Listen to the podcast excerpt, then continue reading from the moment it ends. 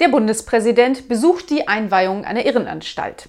Beim Gespräch mit den Bewohnern wird er von einem Patienten gefragt, äh, was sind Sie von Beruf? Darauf erwidert der Bundespräsident wahrheitsgetreu, ich bin Bundespräsident. Sehen Sie, so hat das bei mir auch angefangen.